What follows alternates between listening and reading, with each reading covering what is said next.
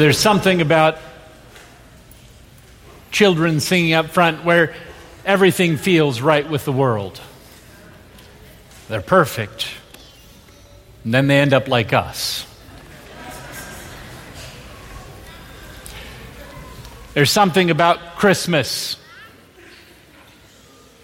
All the celebrations, all the festivities, all the beautiful colors, when everything seems so right, it hurts. You see, none of our lives are all perfect. And there's something about Christmas that kind of pulls that out and reminds us things aren't the way they're supposed to be. Christmas stories really have a way of doing that, where everything is terrible, everything is off, and then one person with one unselfish act sets everything straight. And then there's this beautiful resolution and everything is perfect with the world again. But unfortunately, life doesn't work that way. There's something about Christmas that reminds us of our losses, of our pains. As we watch the celebrations around us, we feel something different. And we realize things aren't the way they're supposed to be. Maybe it's someone you loved who won't be celebrating with you this year. Maybe it's that facade that you put on social media that seems like everything is going well is crumbling right before your very eyes.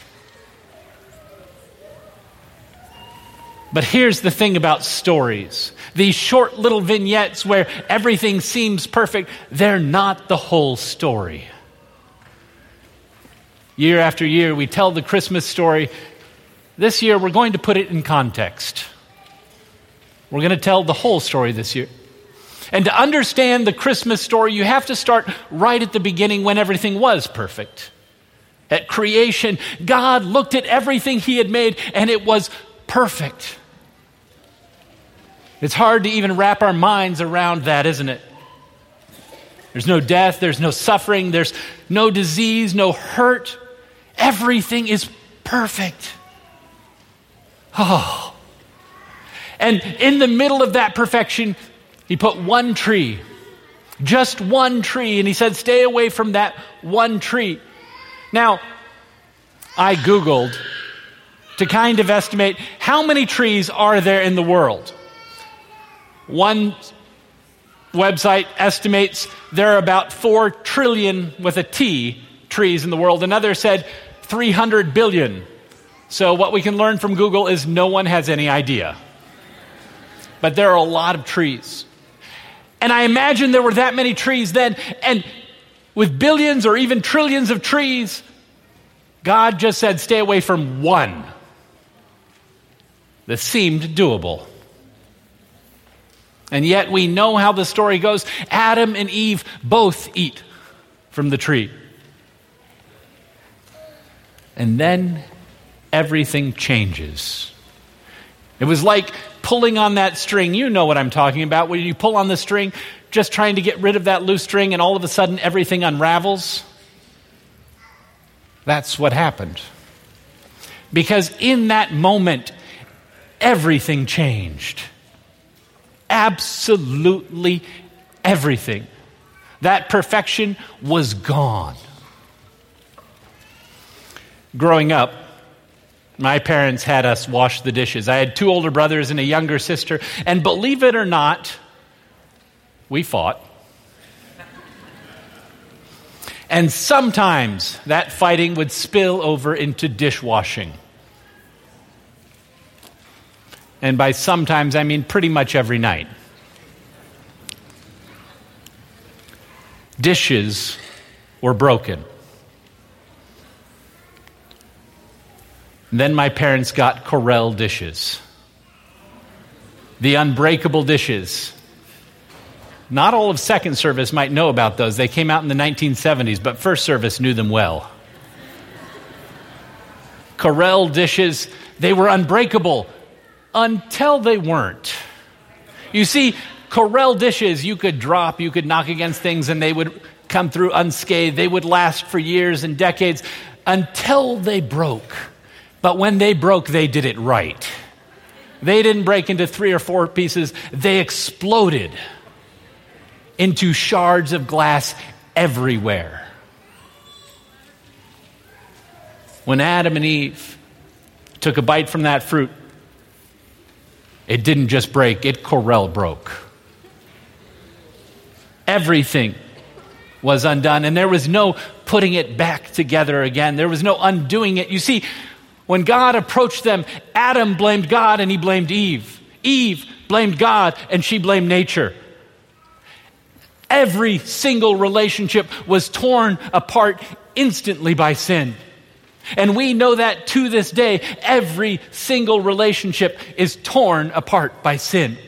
We don't have any relationships that haven't been marred by the scars of sin. Every single relationship has been messed up. Perfection was gone in an instant. We had somehow got ourselves into a problem that we could not fix. Every time we see a crisis, we're presented with a choice. We can either own it or abandon it. We can either take that on as our crisis also, or we can look the other way. We saw this in the parable of the Good Samaritan. 2 walked by and abandoned it. But the Samaritan, he stopped and he said, okay, this is my problem too. There in the Garden of Eden, even though it was their problem, both Adam and Eve abandoned it. They both pretended it was someone else's problem. But Jesus right from the very beginning owned it. Genesis 3:15, where Jesus gives us that beautiful promise that says, one day sin will be destroyed. He owned it. He said, this might have been your mistake, but I'll be the solution. And then Jesus was born as a baby. The God of the universe born as a baby. Emmanuel, God with us. That name changes everything. God with us. When he chose to be born, he completely and totally owned our problem. He became part of humanity forever. He is with us. No matter how bad things get, the God of the universe is right there in the thick of it with us because he is Emmanuel. None of us got to choose our families. We can choose all kinds of things, but choosing your family isn't an option. If you're like me, you thought about it. Especially when I got to high school age, there were moments where I wished I could have chosen my family. I realized that many of us were embarrassed by our parents. But few parents relished in it the way my father did.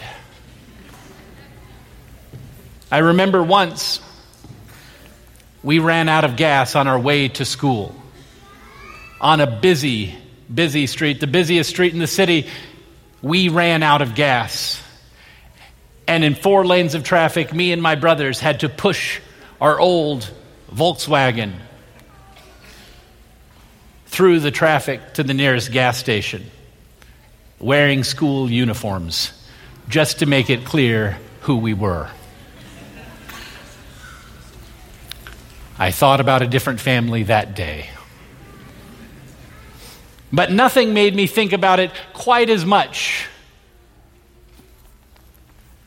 Well, I should tell you, genetically we get all kinds of things from our parents. And one thing I got from my father was his voice. We sound remarkably alike, to the point where my mother has gotten us confused on the phone. My father used this against me. You see, when girls would call me in high school, this was before cell phones, we all had one phone. My father would answer and express feelings that I did not have.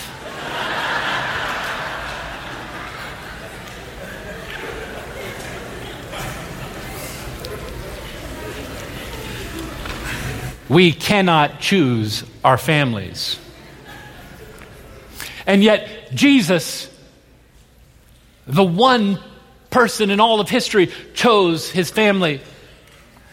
And he didn't just choose Joseph and Mary, he chose us. He chose to be a part of our family. He chose to be a part of your family. You see, there in the garden, we had severed all relationships. We had severed relationships with nature. We had severed relationships with each other. We had severed relationships with God. And God said no more. When he was born there in the manger, he created a new relationship that cannot be severed. He became part of our family.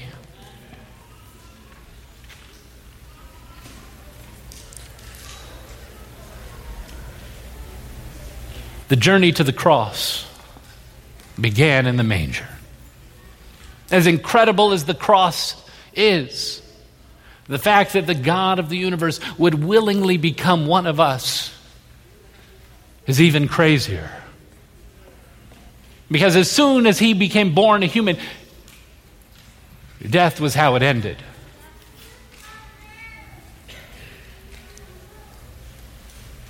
God saw that we had created a problem we could not fix, a problem we could not get out of, and so he entered into it. There's something about children singing that song.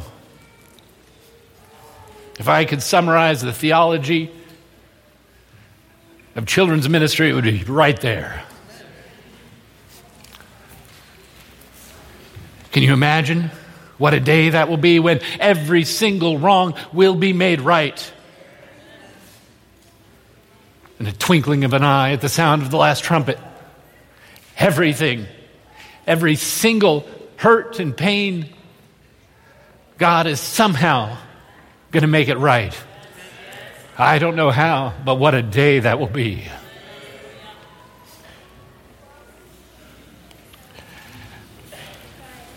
As we think about the new heaven and the new earth, there in Revelation 21, there's a whole list of no mores. There'll be no more death. I don't know about you, but I'm tired of death. There'll be no more sickness. There'll be no more pain. There'll be no more tears. But there's one no more that we don't often talk about there, because it also tells us there will be no more sea. We don't bring that one up as much because, well, some of us like the beach.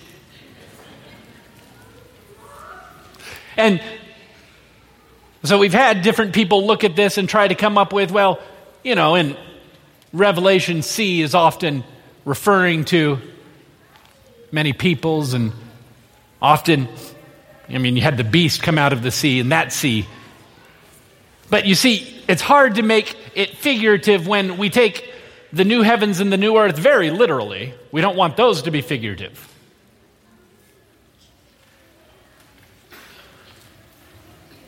But it tells us there will be no more sea. You see, John wrote this from the island of Patmos. He had been separated from everyone he loved.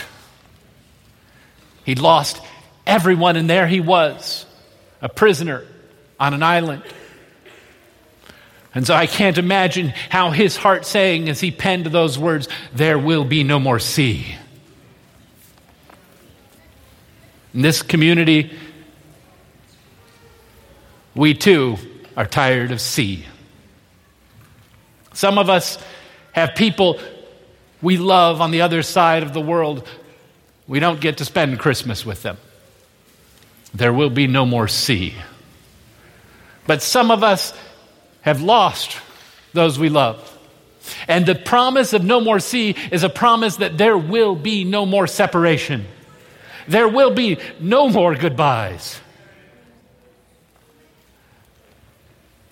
What a day that will be. I was born in Florida. Don't hold that against me. I'm here now. But I was born in Florida, then my parents moved to Ohio, then North Carolina, then Tennessee, then Indonesia, then Australia, then back to Tennessee, and then to Georgia. And then I got to college and it was in Tennessee, and then California, and then Michigan. I got used to goodbyes.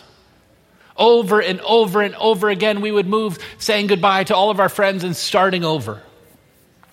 And in a community like this, we're also used to goodbyes. I feel like every time you make a good friend, they move away from here.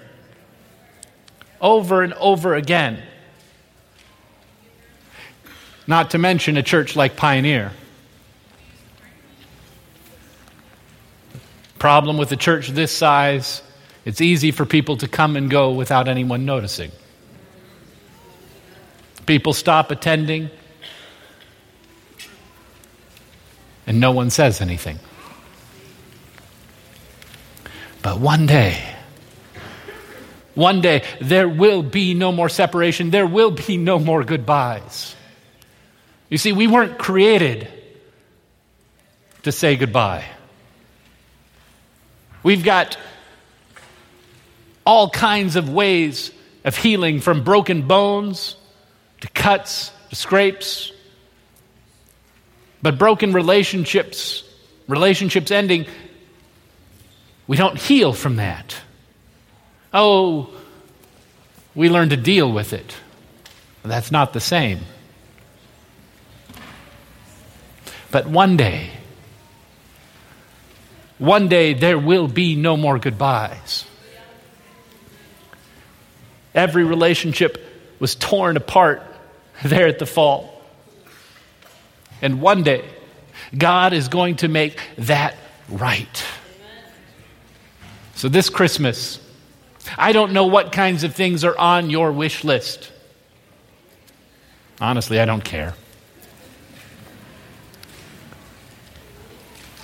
But I want you this year.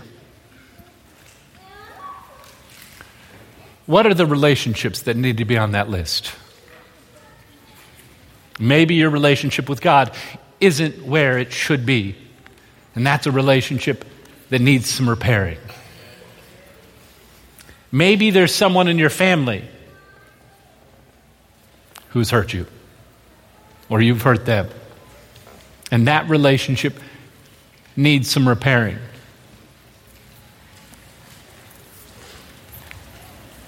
Maybe it's a coworker who, for some reason, maybe you don't agree with them theologically or politically, and so that relationship has been torn apart, and maybe it needs some repair.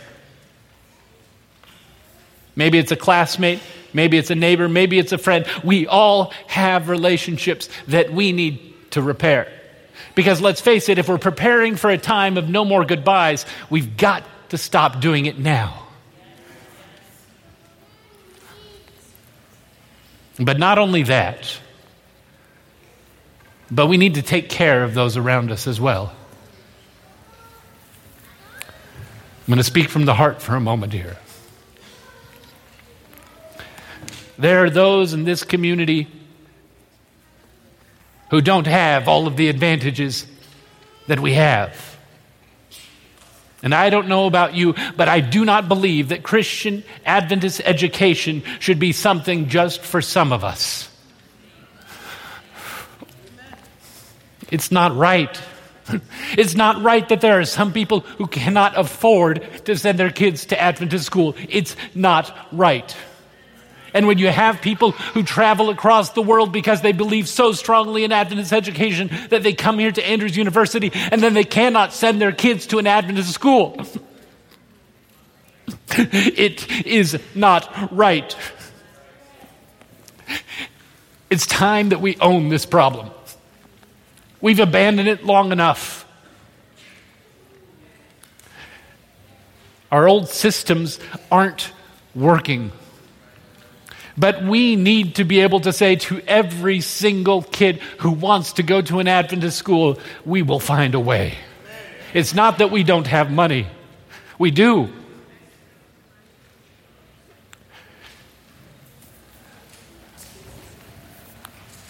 It's time that we own this problem. We're going to take up the offering now. And we're going to take up a little more offering than usual. Usually we try to squeeze 2 offerings together. We're going to squeeze 4 together this time. We've got, of course, our annual celebration where we collect toys for those in the community who don't have them. And so those unwrapped gifts that you've brought, we're going to have adventures moving through the church and bringing those forward. We're also going to take up our regular tithes and offerings as well as those dollar bills for Christian education. But if we're really going to fix this problem, we've got to do more than that. There are some of you who God has blessed and you're able to do more. I'm going to ask you, would you be willing to sponsor a child to Ruth Murdoch or Andrews Academy?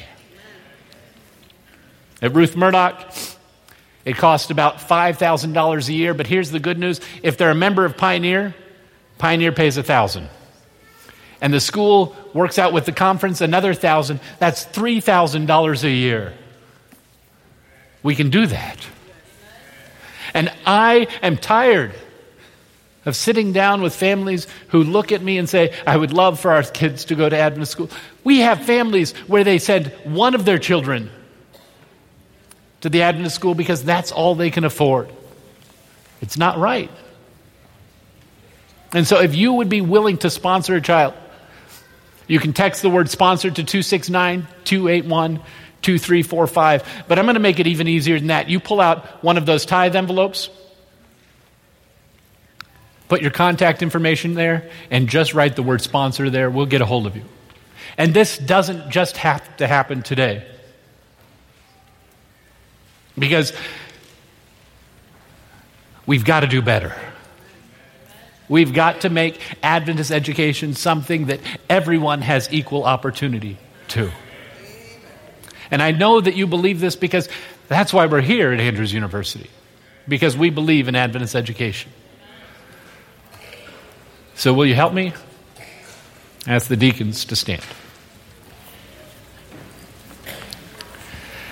Dearest Heavenly Father, I pray that you will bless these offerings. God, you have given us so much. And so, God, we give it back to you, asking you to do even more with it than we could imagine. I pray that you'll bless these toys, that you'll bless the money, and that you'll bless the sponsors. Even so, come soon, Lord Jesus. Amen.